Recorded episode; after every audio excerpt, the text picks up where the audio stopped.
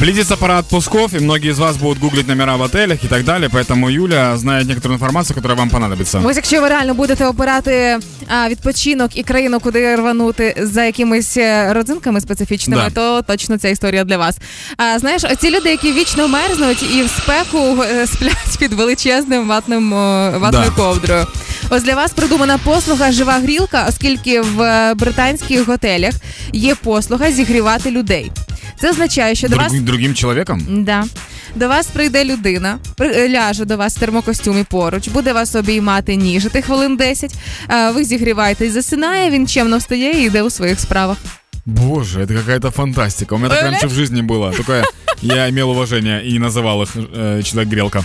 Окей, э, сказка перед сном. Если вдруг вы хотели бы вернуться в детство, то вы можете воспользоваться услугой в отеле, где э, в Лондоне вам приходит человек специальный, не обнимает вас, но читает вам сказку перед сном. Що теж приємно, якщо ви раптом впадаєте в дитинство. Да, еще очень круто, если этот человек поддерживает, говорит, ты самый лучший, засыпай.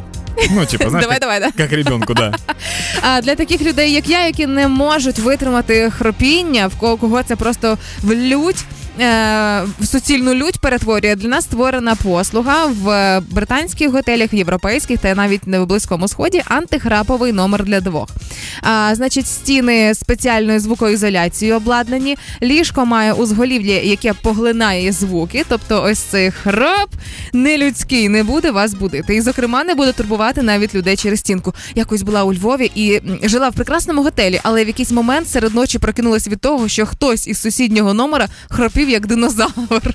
Тому це було би ідеально у всіх готелях. Мне очень нравится, что это такая проблема, что там есть антихрапная машина, прям называется эта штука, которая Целая машина, да? работает, да, таким образом, что поглощает храп.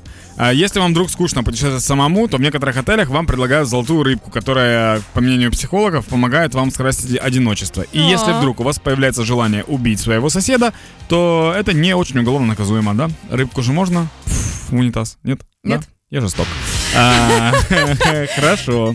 А для тих, хто подорожує, наприклад, в е, Штати в Майамі на пляжах любить полежати такі багачі, то ви свої багаті гроші можете витратити ще на спеціальну людину, яка м, прийде і зробить е, нам- намаже вас сонцезахисним кремом. А прийде м'язистий менеджер, все красиво зробить. Ваша задача красиво лежати. В общем, тема такая, что сейчас в мире есть очень много разных услуг странных, которых вы до этого времени не слышали, не видели и не знали.